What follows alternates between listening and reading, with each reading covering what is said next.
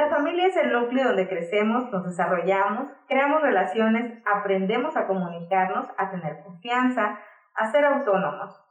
El día de hoy hablaremos de dos modelos importantes, familias sanas contra familias disfuncionales. Acompáñanos. Hola, somos Claudia Navarrete y Azalia Suastegui. Te presentamos nuestro programa Familia Sana Sexafam. Familia Sana Sexafam. Abrimos este espacio para compartirte temas de interés para tu vida. Amor, desamor, salud, familia, pareja, hijos, crianza, divorcio, emociones todo esto y mucho más encontrarás en este espacio donde incluimos nuestras píldoras de sanación emocional que te servirán para afrontar las dificultades de la vida cotidiana. Ven con nosotras y acompáñanos.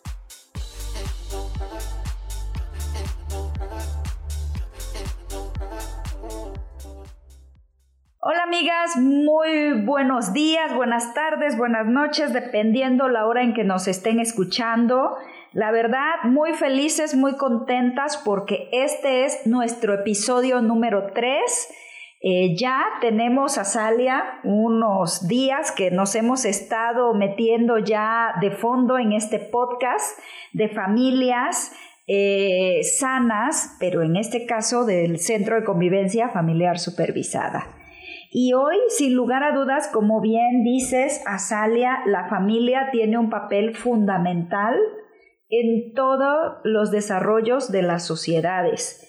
Y hoy, como tal, sobre todo haciendo mucho honor al nombre de este podcast, de las familias sanas, que quizás es un objetivo al cual toda civilización todo país, este, todo contexto social anhela tener dentro de este núcleo. Sí, claro, es un aprendizaje que yo creo que tenemos que tener día a día, de ir mejorando, trabajando pues nuestras emociones, de ir autonalizándonos, viendo cómo estamos funcionando como padres, ¿no? Que es un papel sumamente importante el que conlleva esta parentalidad, esta maternidad esta cuestión materna, ¿no? De poder educar a unos hijos sanos, autónomos y que puedan valerse por sí mismos. La verdad, yo cuando pienso en familia, sin lugar a dudas, me remonta a mi propia familia, hacer también un análisis o un autoanálisis de qué fue lo que recibí, de lo que encontré ahí y de todas aquellas cosas que me nutrieron y que también aquellas experiencias muy difíciles, muy traumáticas y que de una u otra manera me convierten en el ser humano que el día de hoy soy. Eh, hablar de familias sanas también nos lleva de una u otra manera a hablar sobre la disfuncionalidad en las familias. A veces creeríamos que la familia debe ser ese lugar seguro, donde tenemos suficiente protección, apoyo, cariño, afecto. Sin embargo, no siempre estos ingredientes los encontramos a la hora de ir creciendo. Por eso para nosotros fue muy necesario hablar el día de hoy sobre este tema tan importante. ¿Para qué? Pues para poder diferenciarlo, para saber en qué momento estoy en un lugar donde y con una familia donde me brindan todos los recursos de protección, de cariño y de afecto o donde no estoy encontrando eso y bueno, ¿qué podemos hacer al respecto? Pero antes que nada, primero empecemos a decir que existen eh, diversos tipos de familia. De hecho, actualmente en pleno siglo XXI ya no solamente hablamos de la familia como esa idea tradicional que se tenía de mamá, papá e hijos, eh, que en este sentido hablamos de la familia nuclear, sino que también hay otras formas, Azalia, de estarnos configurando, en este sentido está, por ejemplo, la familia monoparental, donde no únicamente está eh, pues mamá o papá, sino que a veces solamente está un solo miembro de la familia. Ya, hemos, ya hay estadísticas que el propio INEGI, por ejemplo, eh, da esa pauta y da a conocer que la mayoría de los hogares monoparentales existe una jefatura de familia, este, en este caso encabezada principalmente por la mujer. Y la familia extensa también, ¿no? Que es, Así es. muy común encontrar donde viven pues los tres, a veces tres generaciones, ¿no? O veces hasta más. No están los abuelos, los padres, los hijos, y a veces esta cuestión donde incluso este, viven ¿no? en el mismo terreno, pero viven en esta cuestión de, de muy cercanos, son una familia muy, muy, muy unida y hasta cierto punto poder, poder perder a veces hasta ese límite. Claro, o coloquialmente que se llama mm, familias muéganos, ¿no? Es decir, que están como muy cercanas. Eh, hemos visto a lo largo de nuestra práctica profesional, por ejemplo, que aquí en Chilpancingo es muy dado, este, por ejemplo, el tener eh, familias con estas características, porque quiero decirles, este podcast se está grabando en la capital del estado de Guerrero, digo, para todos aquellos que nos escuchan eh, fuera de este estado, pues bueno, nosotros estamos justamente en Chilpancingo Guerrero, la capital, así es que, este, pues bueno, les mandamos un saludo, pero sí es una característica muy, muy frecuente en estas familias que atendemos, es más, cuando se tramitan algunos juicios, por ejemplo, hasta de divorcio, de guarda y custodia, estamos viendo que son los abuelos que financian estos procesos legales o muchas veces los que también participan como parte interviniente dentro de algún juicio o algún trámite legal. Sí, incluso algunas complicaciones, ¿no? A veces los motivos de estas separaciones, bueno, dicen es por esta familia extensa, ¿no? Que no supo poner estos límites y que traspasó a lo mejor este, en la vida de, pareja.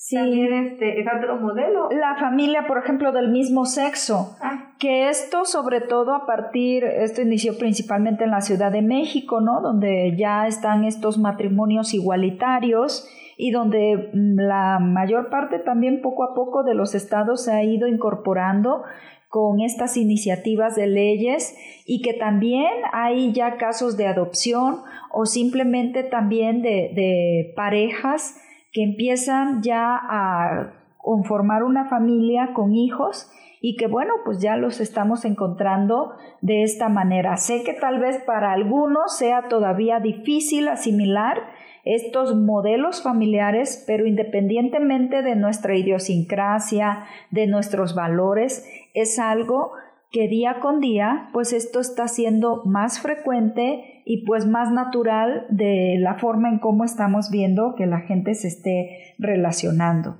Y otro modelo de familia tenemos... La familia reconstruida, ¿no? Claro. La familia ensamblada, donde toda esta cuestión de los tuyos, los míos y, y los nuestros.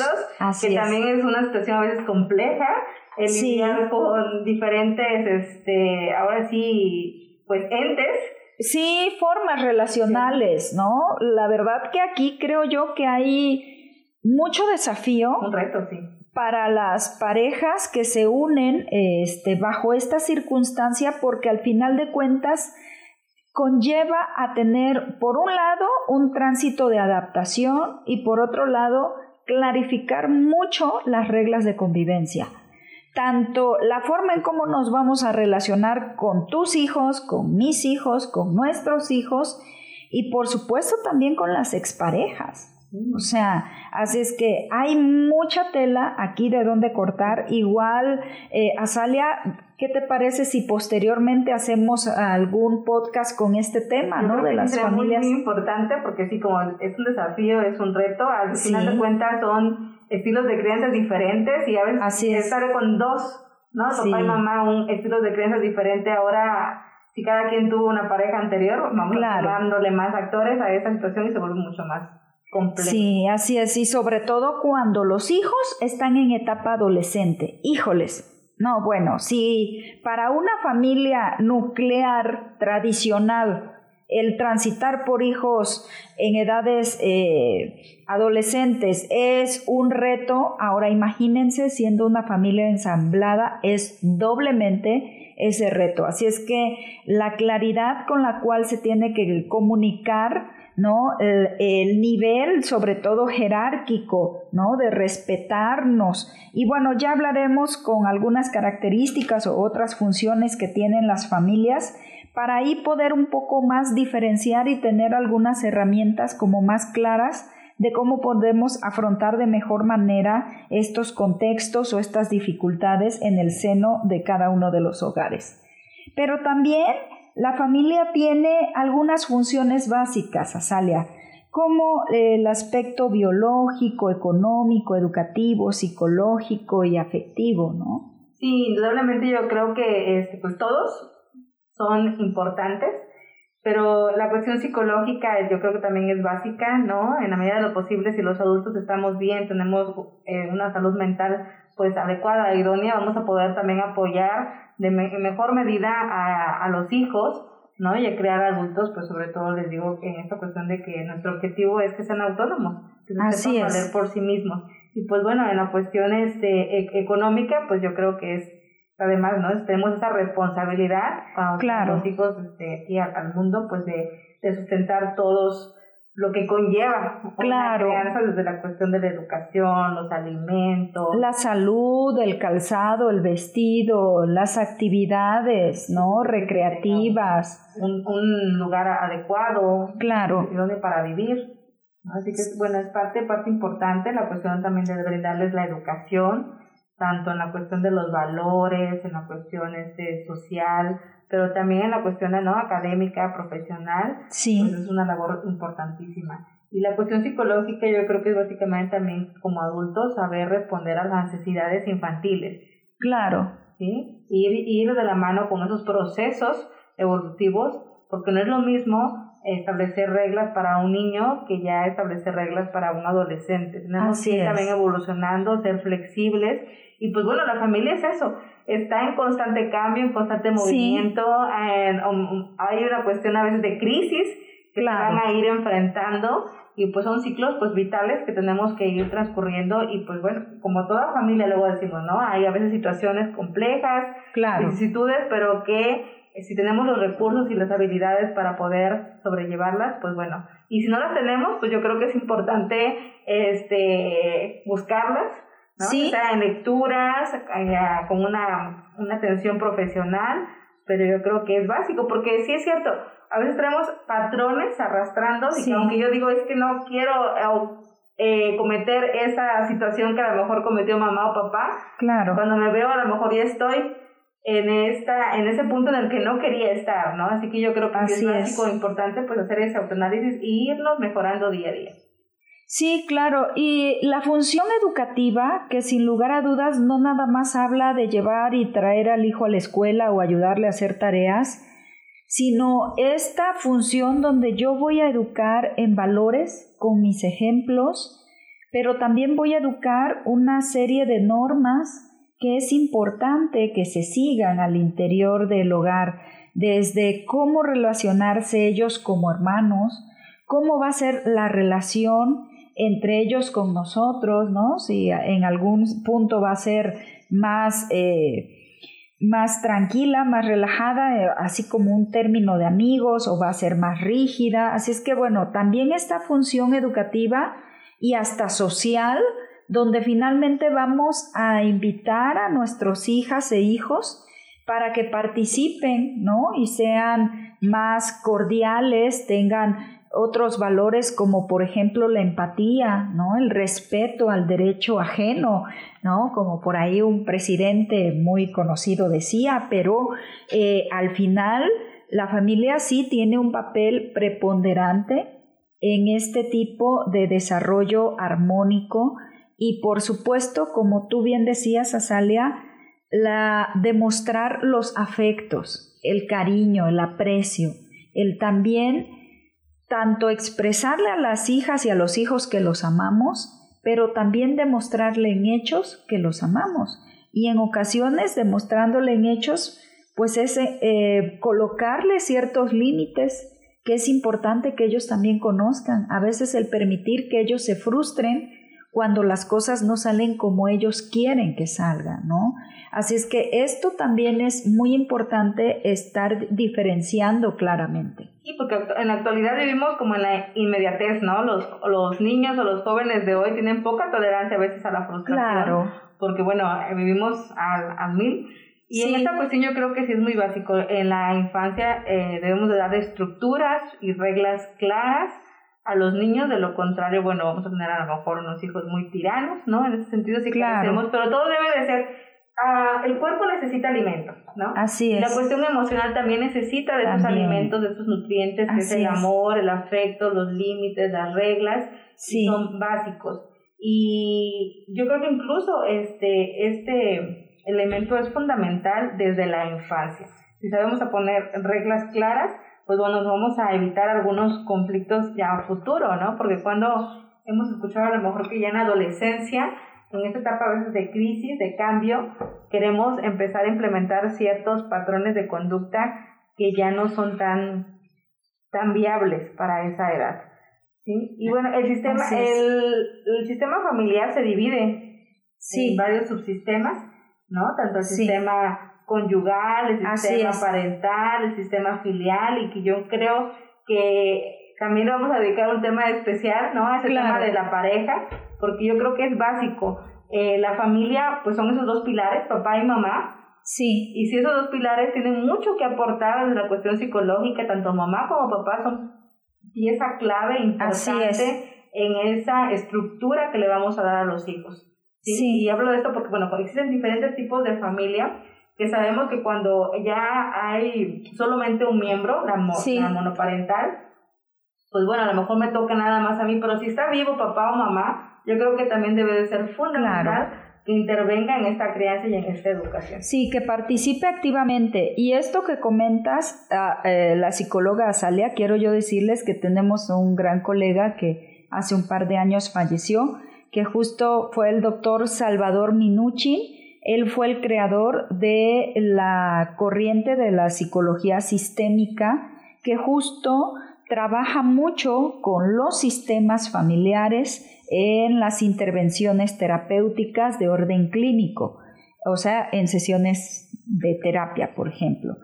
Y él justo hablaba de estos componentes que tiene la familia, eh, él les llamaba olones, en los cuales decía hay un olón conyugal, ¿no? Hay un olón filial y hay un olón parental. parental, ¿no? Así es que en ese sentido él decía, estos olones, cada uno de ellos tiene que tener ahora sí que bien consolidada esa función y, y, llevarse mejor con su propio lona, es decir, los hijos con los hijos, los papás e, entre ellos como papás, llevarse y funcionar bien. Por ejemplo, cuando los hijos no se llevan muy bien entre ellos, ahí hay una afectación en el olón y que bueno, sería importante estar considerando. Lo mismo en esta función como padres, ¿no? O bien en esta función como pareja. Así es que tener bien diferenciado, me gusta, Salia, de hecho, que hagas este énfasis en tener bien diferenciado estos olones o estas estructuras. Una cosa es cómo nosotros funcionamos como pareja, de aquellas cosas que me gustan o me disgustan, ¿no? De ti, de esas acciones tal vez, pero otra también diferente es esta función que tenemos como padres de estos hijos que quizás no tomamos muy en cuenta esa parte y creemos que es lo mismo, sobre todo cuando vivimos juntos en pareja, ¿no? Juntos en familia todos también. Pero el detalle, ¿qué es lo que pasa? Que cuando nos divorciamos, ¿no? Para aquellas parejas que, que, que pues toman esta decisión, Finalmente, lo que se divorcia o se separa o se fractura es el olón de pareja. Conyugal, ¿no? El conyugal, pero no la función parental, es decir, la función como padres, ustedes la van a seguir teniendo. Y me detengo y hablo como muy pausado y hasta con cadencia, para que sí se entiendan estos conceptos, porque créanme que a la hora justo de hacer este tránsito de estos procesos legales, creemos y tenemos bien interiorizado socialmente que nos estamos separando de todo y que así debe ser. Y la realidad es que a nivel psicológico y afectivo esa función de padres ustedes la seguirán teniendo. Y justo cuando no se tiene esa función, es los grandes problemas y los grandes inconvenientes que conlleva lo que ya habíamos comentado en la sesión anterior, en el episodio anterior, sobre las implicaciones del divorcio en la familia, que muchas veces el impacto llega a ser más fuerte, porque esta pareja pues sabemos que ya no funciona como tal, pero el detalle es de que tampoco funciona como padres, ¿sale? Y estos niños, estos hijos que quedan en medio de estos papás, necesitan el cariño de ellos, o sea, lo siguen necesitando, una cosa que ya no estén viviendo juntos, pero ellos siguen necesitando y anhelando a sus padres que los protejan, que los cuiden, que les den esta estructura, que los acompañen a realizar una serie de actividades y muchas otras cosas más. Así es que por eso, pues aquí me, me estacioné un poco para clarificar más esta parte, pero bueno, también Azalia, las familias tienen otras características.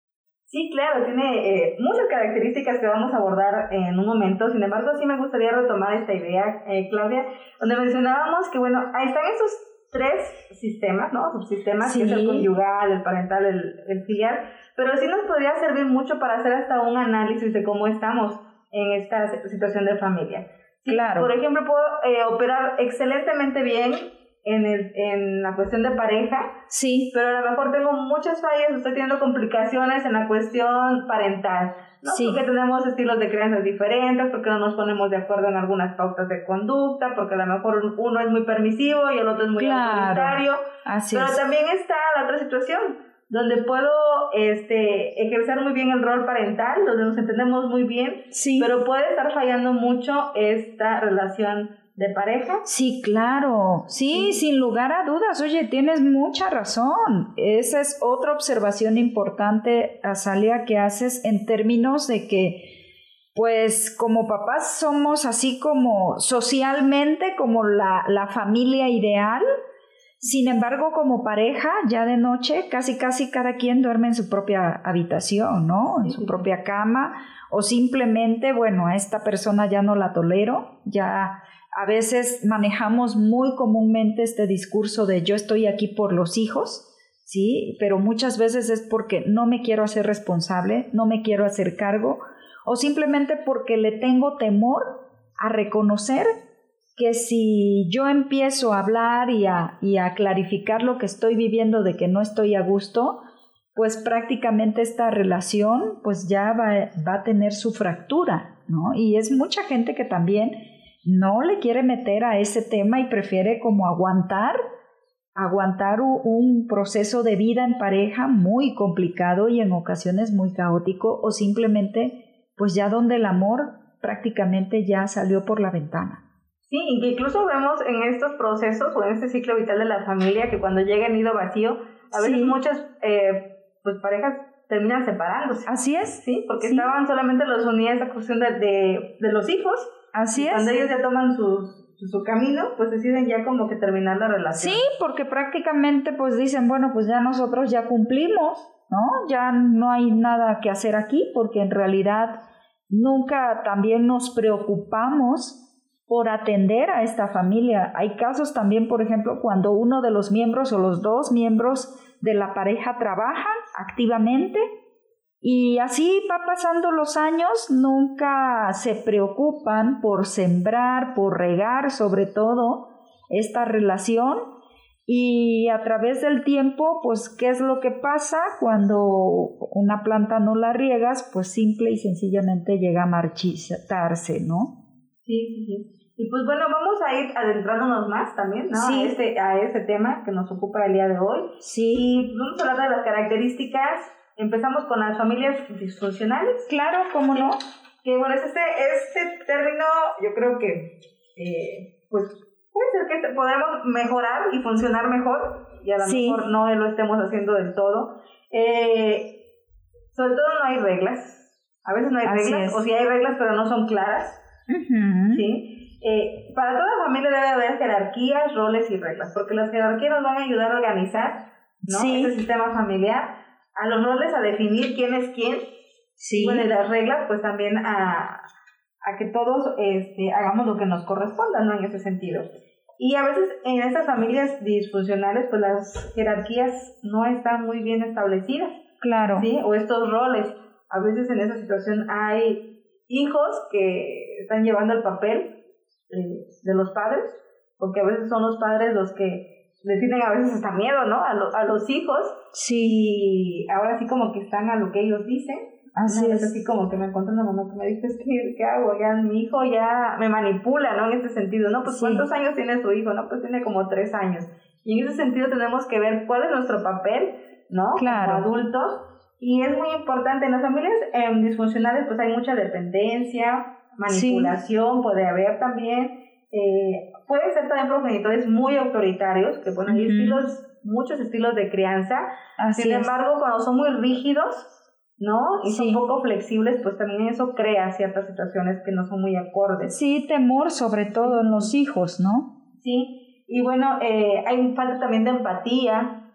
Sí. Eh, no se respetan los límites, sobre todo en esas familias que hablábamos, familias muéganos, ¿no? Donde todos opinan de todo, donde a veces este trascienden algunos problemas, ¿no? Y los toman todo muy personal a veces puede ser un tema, un tema nada más de pareja y todos opinan.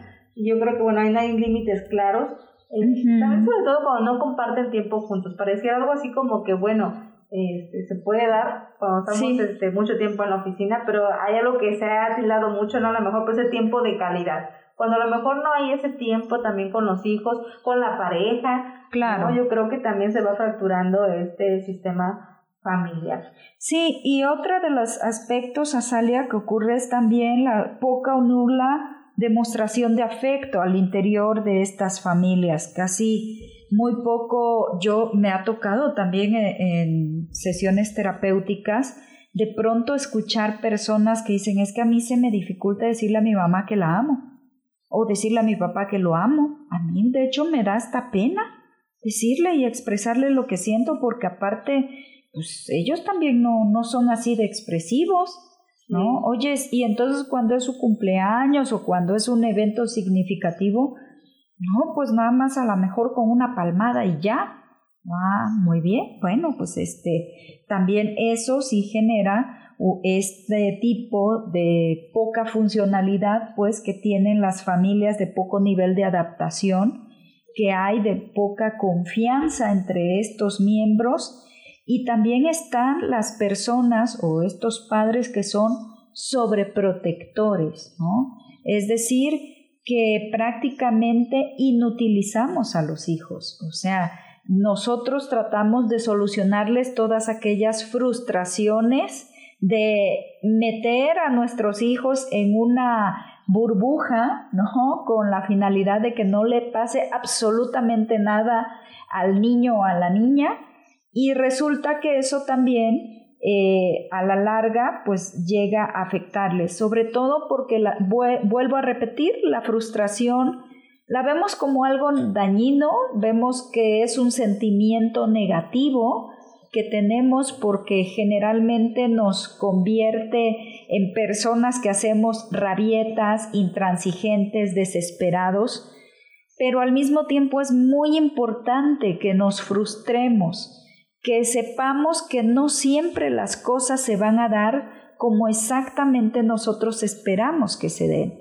Y porque esa frustración nos va a permitir entonces reconocer que hemos cometido errores y que también podemos tal vez algunas cosas enmendar o aprender alguna lección que tengamos que tomar en cuenta.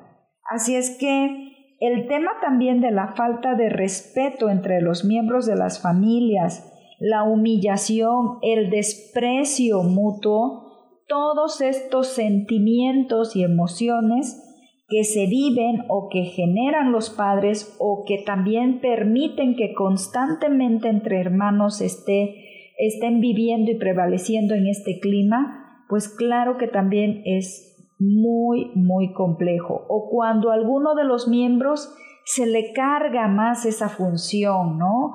Este, de tener, por ejemplo, en familias que ya monoparentales, donde al hijo o a la hija mayor se le encarga la función o el rol del padre o la madre ausente, ¿no? El cuidado de los hermanos, ¿no? o el cuidado de los hermanos, o el hecho de que el hermano mayor tiene que ser el, el perfecto, el que tenga que marcar la pauta para los demás hermanos.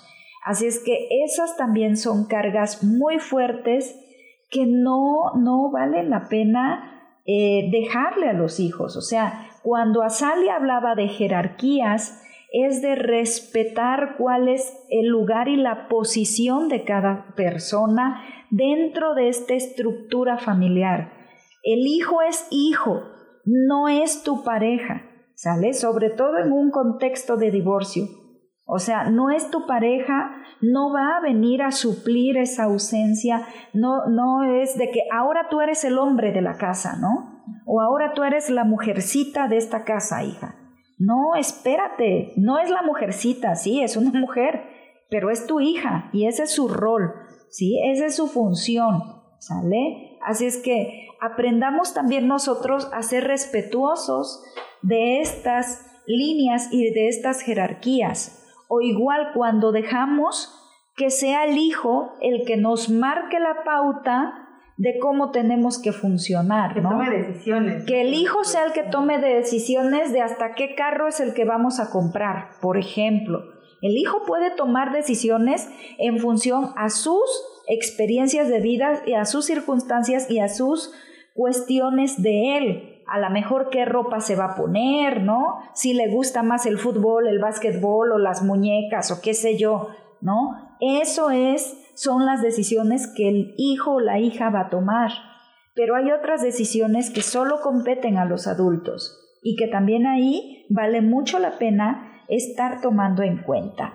Pero también, aparte de las familias disfuncionales, Azalea, sabemos que están las familias patológicas, que obviamente no hablaremos mucho sobre ello, pero sí quiero que también aprendan a diferenciar una de la otra. Las patológicas son aquellas familias que ya viven en estos contextos de adicciones, de alcohol, de drogas, implicadas, de hecho, hasta en cuestiones delincuenciales eh, donde prevalece la violencia al interior de estas familias hacia alguno de los miembros, el maltrato infantil o hasta el abuso sexual o la violación de estos enferman, ¿no? A otros, a otros miembros. Así es, donde todo esto, digo, ya es tanta la situación ya muy caótica que efectivamente puede generar futuros generadores también de violencia en estos niños o simplemente pues a través de un maltrato pueden pues afectarse, puede estar en riesgo hasta su propia vida.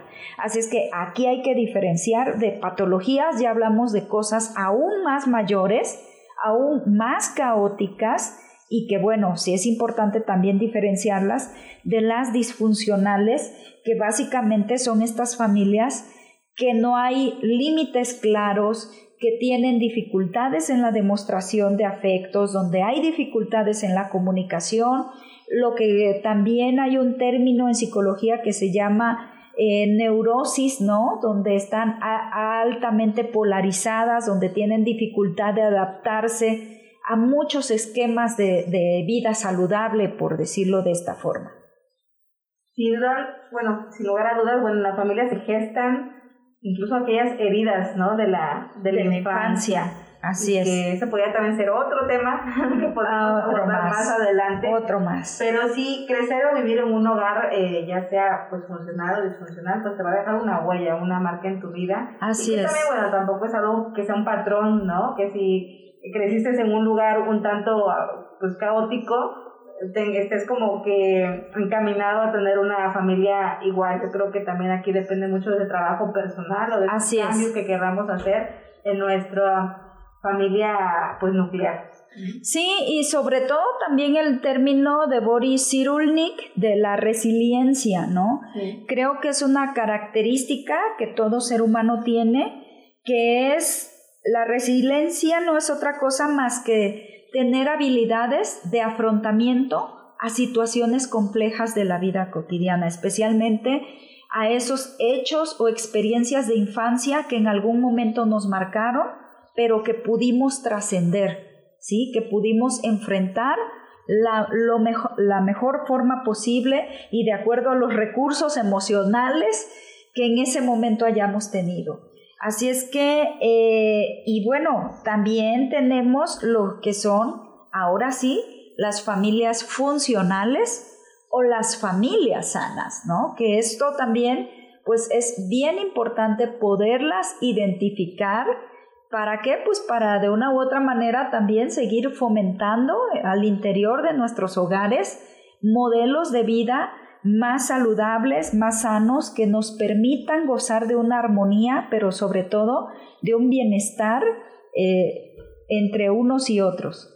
Sí, darle mejores modelos también a nuestros hijos, ¿no? Porque al final de cuentas es como nuestro primer aprendizaje, el modelo que recibimos en casa y de ahí lo vamos pues puliendo. Y las familias funcionales pues no son aquellas que tienen que ser perfectas, sí. también tienen sus problemas, pero saben resolverlos o cuentan con esas habilidades y con esos recursos pues para poder salir adelante. Sí. algo, bueno, las familias, características de esas familias, pues brindan seguridad, ¿no? Tanto emocional, económica a sus miembros, eh, hay empatía, ese sentido de pertenencia, me siento seguro eh, en esa familia, hay límites claros, Sí. Y bueno, hay mucha flexibilidad. Hablábamos de que no es lo mismo poner las reglas para un niño de 5, de 10 años o para un adolescente. Tenemos que ir evolucionando y teniendo esa flexibilidad conforme pues vayan creciendo también los hijos y también la etapa en la que nos encontremos.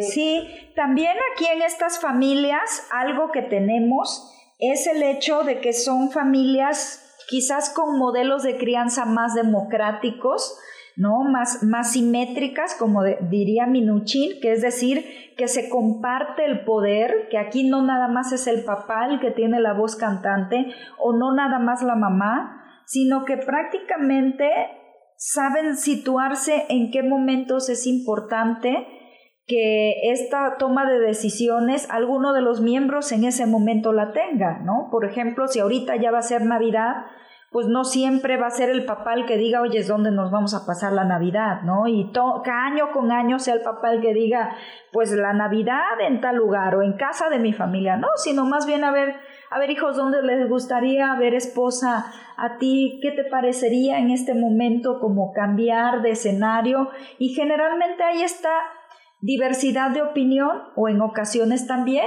va, va a compartir el ceder en otros aspectos de, a ver amor, tú elige, ¿no? ¿Qué te gustaría o dónde vamos o qué hacemos? Es decir, estar marcando la pauta entre cada uno y todos escucharse y compartirse armónicamente esto que, que cada uno tenga que, dar a conocer.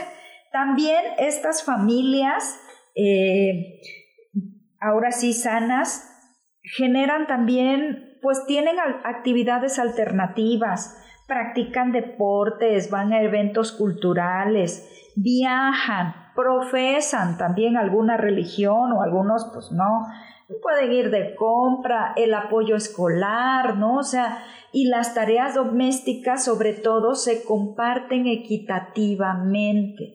Es decir, no porque aquí hay una mujer significa que ella tiene toda la función de la responsabilidad de sacar adelante el trabajo doméstico, ¿no? Y máxime cuando una mujer también o los dos miembros de, de esta familia este, trabajan, ¿no? Así es que, ¿sabes qué? Pues si los dos trabajamos, pues igual los dos nos sumamos a las tareas del hogar, ¿no? En fines de semana, pues a ti te toca una cosa y a mí la otra. A lo mejor a ti te toca lavar tu, la ropa o cada quien lava su ropa este, pero a mí me toca trapear y planchar o ir por las cosas del súper o vamos los dos al súper, pero a mí me toca lavar los autos y el perro, no lo sé. Saben negociar, ¿no? Exactamente, y también esto es muy importante, Azalia, saben negociar, ¿sí? Porque creo yo que en estas familias funcionales y en estas parejas también sanas, mucho de lo que se vive es la comunicación constante porque sabemos que, como bien dice Fritz Perls, ¿no? Tú eres tú y yo soy yo. Así es que tú eres un mundo, eres un, eh, ahora sí que toda una construcción, toda una vida, toda una forma de ver el mundo diferente a la mía, ¿sí? Así es que tú tienes hábitos, tú tienes valores, tienes estilos de ser que no necesariamente son iguales. Así es que, por lo tanto, si queremos vivir armónicamente, como bien dices, tenemos que comunicarnos para negociar. Oye, viene, vuelvo al ejemplo, ¿no? De viene, no sé, ya el Día de las Madres, ¿no? A lo mejor vivimos en un estado diferente de la República Mexicana de nuestras dos mamás, cada quien, ¿no? Oye, ¿sabes qué? ¿Qué te parece si este año los dos vamos a visitar a tu mamá? O los dos vamos a visitar a la mía, ¿no?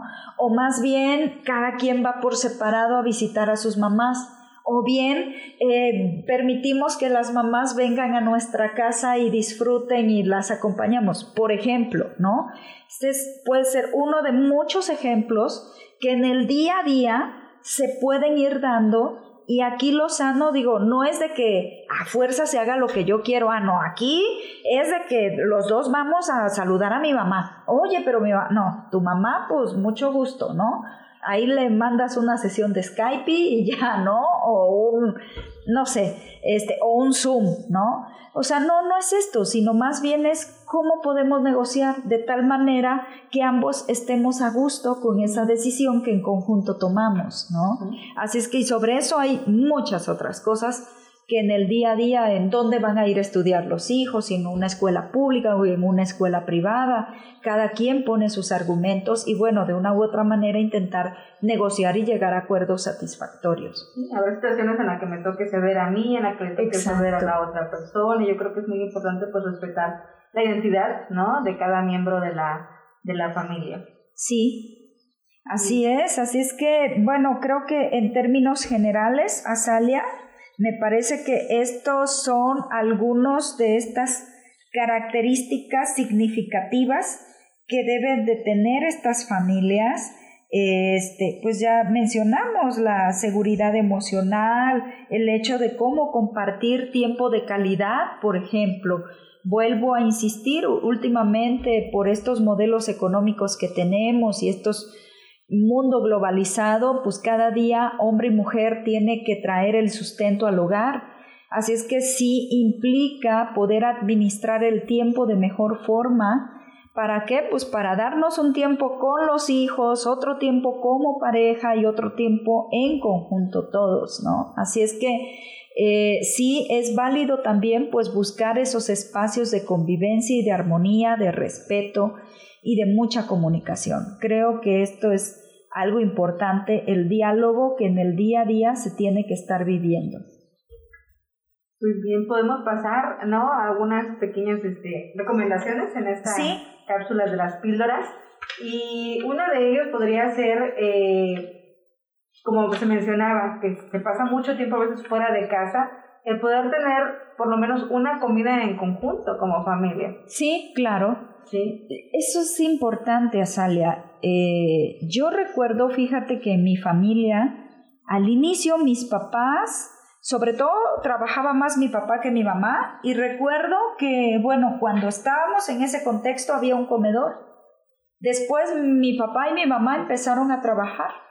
Y ese comedor de la casa no lo recuerdo muy bien, creo que se rompió el caso es de que ya no se cambió y ya no se cambió porque después en un tiempo ya no necesitábamos tener una mesa, porque cada quien comía a la hora que quería, ¿no? Digo, eso sí, admito y recuerdo, ¿no? En una sesión terapéutica tal vez que recuerdo decir eso, es que no es posible que yo, que no hayamos tenido una mesa, ¿no? Una mesa donde comer todos juntos, porque mis papás, digo, ambos muy metidos en esta parte de trabajar, de tener resultados, de traernos el sustento, eso sí, por fortuna nunca nos faltó alimento en casa, pero sí faltó esa parte también importante que era la convivencia a la hora de la comida.